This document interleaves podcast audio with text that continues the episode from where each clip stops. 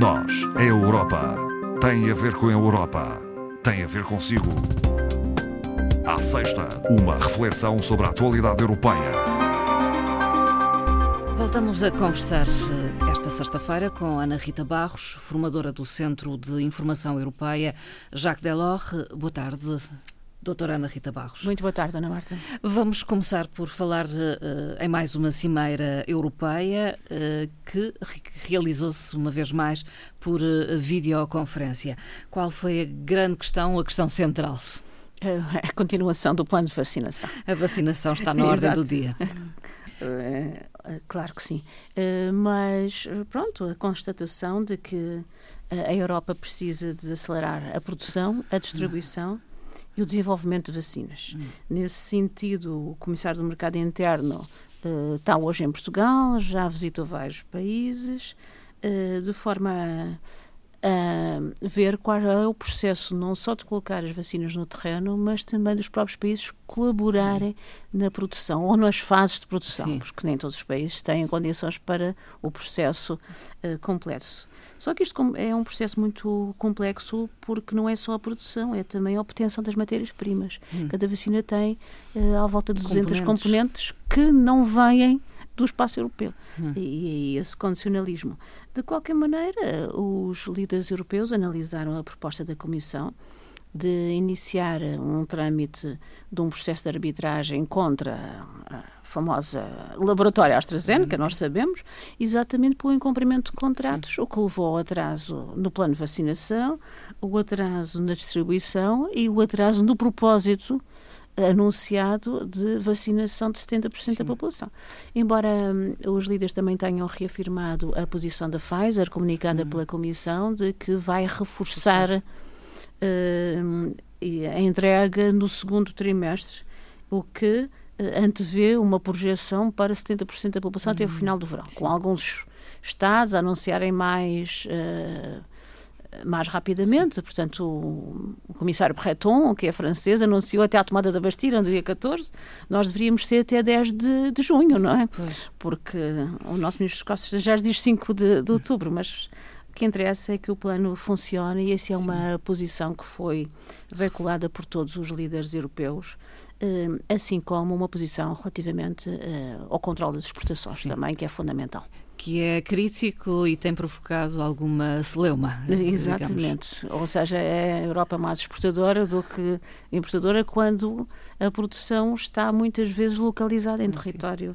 da União uh, Europeia. Europeu. Uh, isso levou os líderes a enfatizarem uma situação já antiga que nós conhecemos, que é a necessidade de uma indústria europeia mais forte Sim. e mais resiliente, não é? Produtora. Tem, mais produtora. Uh, Aposta-se ainda, e penso que isso foi de novo falado, no certificado verde digital de vacinação. Exatamente. O certificado Uh, foi apresentado pela Comissão Europeia, como nós sabemos, e, segundo os líderes, deve avançar com, com urgência. Foi realçado o, o trabalho legislativo e técnico desse, uh, desse papel da União Europeia na implementação do, do certificado verde digital, uh, que depois vai ter que ser aprovado, quer pelo próprio Conselho, quer pelo par Parlamento, mas cujo Parlamento já tomou Há uma, tendência favorável, hum, digamos. Sim, de uma maioria.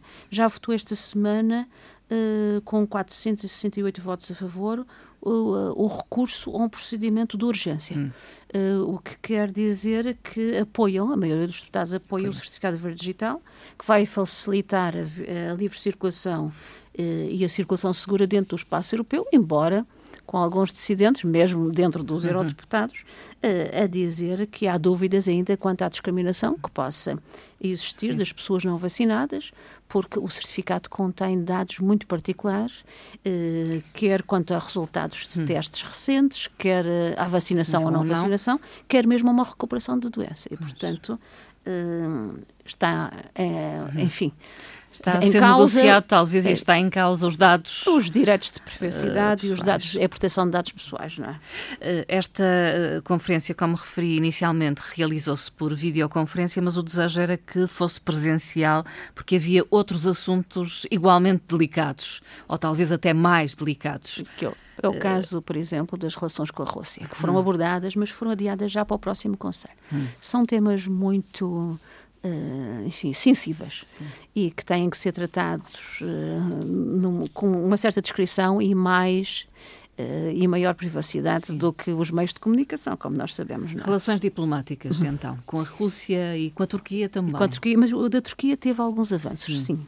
Podemos, aliás, falar disso. As relações estratégicas no Mediterrâneo Oriental foram abordadas porque está uh, agora em cima da mesa a renegociação do acordo de migração, que uhum. tanto afeta as fronteiras Sim. leste da União Europeia, na Grécia, na Bulgária, como nós sabemos, um, ehm, e os líderes reforçaram essa posição uh, de reescalonamento das relações com a Turquia, pensando também muito num problema efervescente, que é o caso de Chipre, Sim, não é?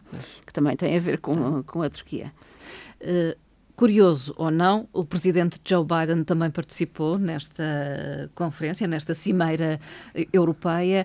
Uh, testemunho, talvez, de uma aproximação. Uh, Sim, é curioso, enfim. exatamente porque passaram apenas dois meses Sobre a tomada de posse. Sobre a tomada de posse. É Sim. muito rápido. Sim. Uh, se fosse presencial, talvez não, não, não seria acontecesse. já agora, mas uh, a participação do Presidente é, é sintomática, não só quanto à tomada de posição, quanto às vacinas, ao processo da vacinação, o que é importante porque aí joga um plano global, porque existe a doação de vacinas, quer dos Estados Unidos, quer da Europa, para os países emergentes Uhum. Nós sabemos isso, que isso é importante, mas também uh, o reafirmar dos esforços de relações da retoma de relações bilaterais que tiveram tão arredadas nos últimos tempos e também quanto à política de hum. segurança e defesa da NATO.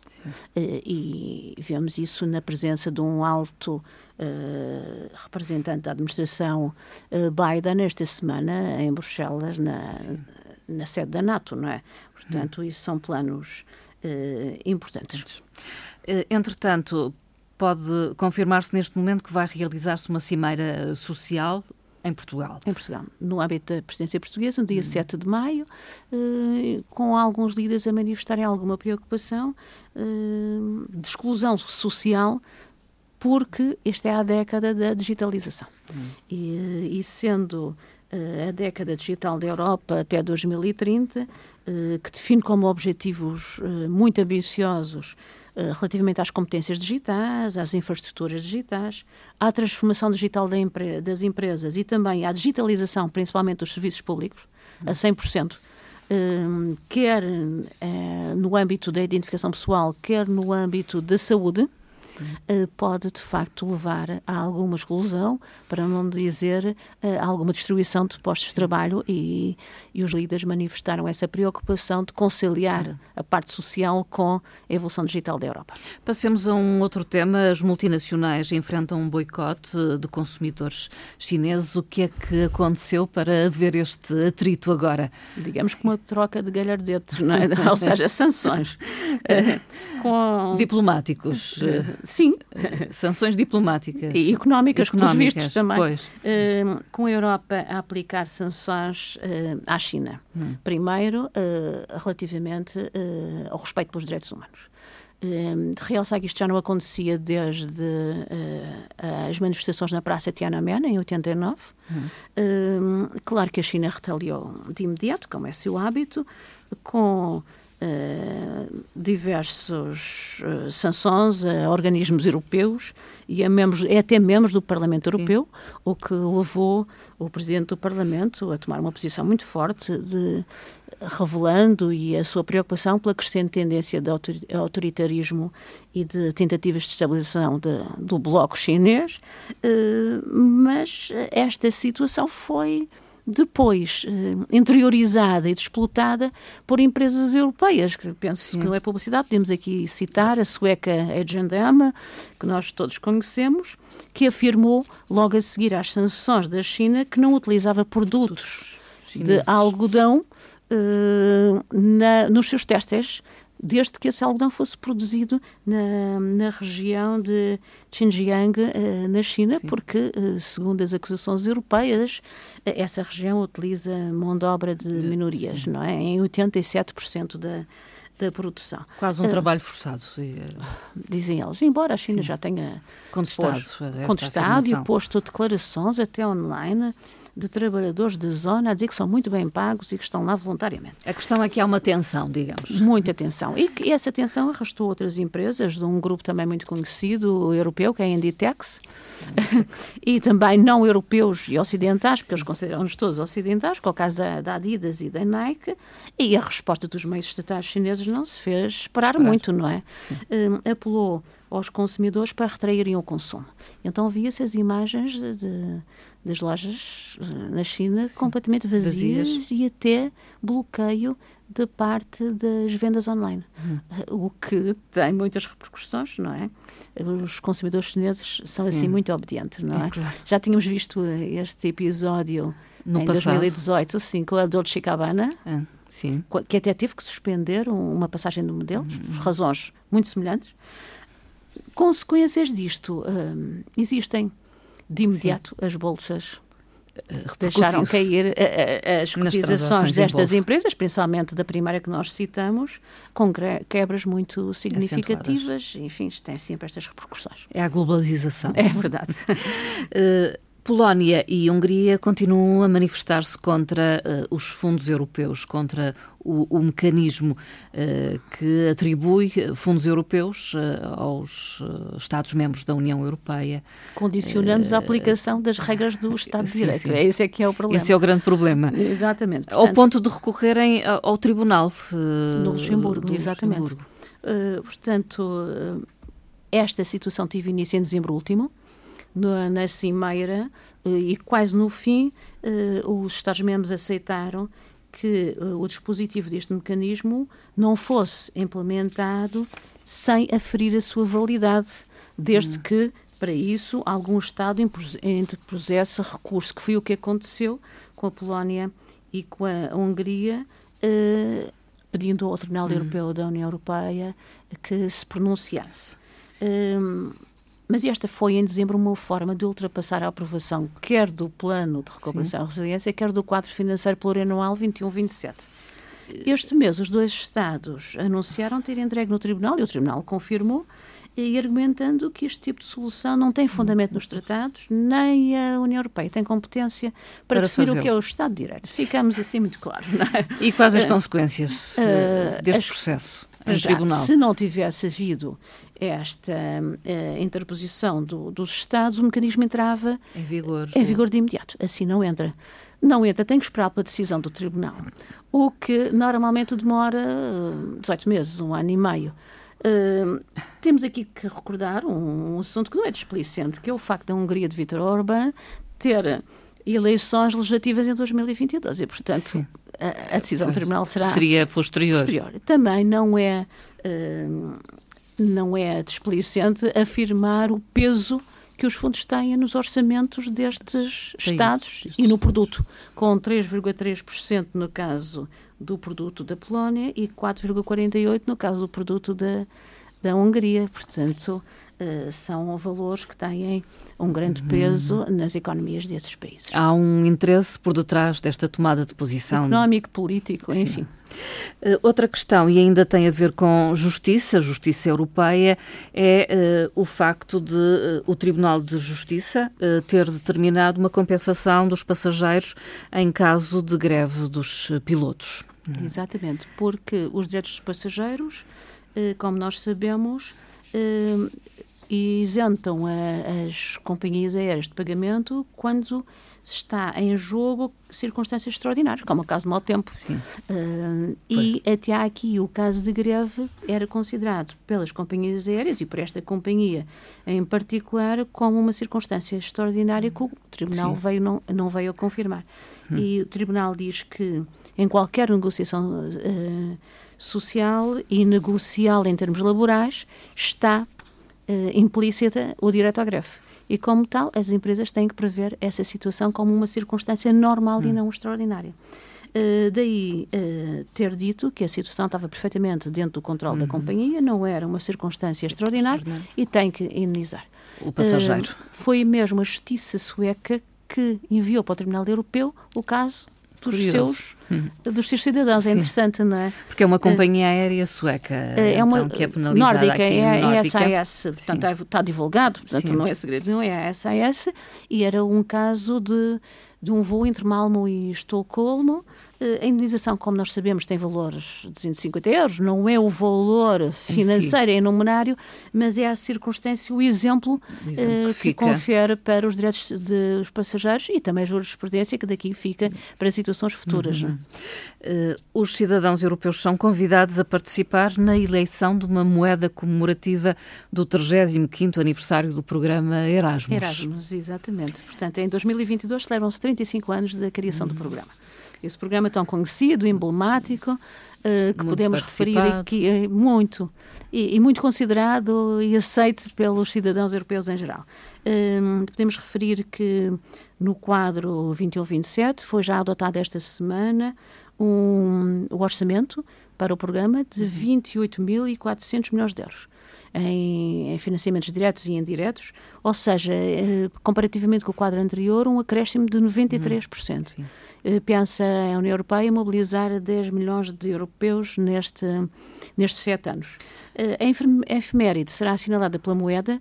De referir também que apenas as moedas de 2 euros podem ser cunhadas, cunhadas para este efeito de comemoração. E há várias propostas. E há seis propostas. Eh, há vários, eh, seis desenhos.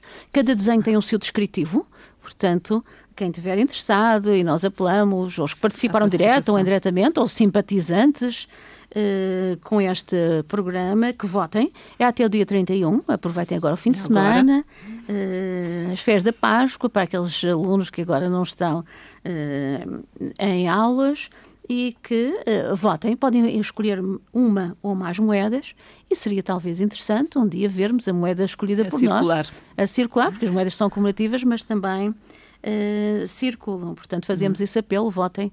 Uh, se não encontrarem, temos aqui o, o site, é mais complicado, mas qualquer motor de busca, colocando Erasmus Coin aparece aqui, uh, mas aparece em inglês. Sim. E vai aparecer, é logo o primeiro, escolha a sua moeda Erasmus favorita. Sim. Choose your favorite Erasmus coin. coin. Portanto, uh, é votar, não é? Participem.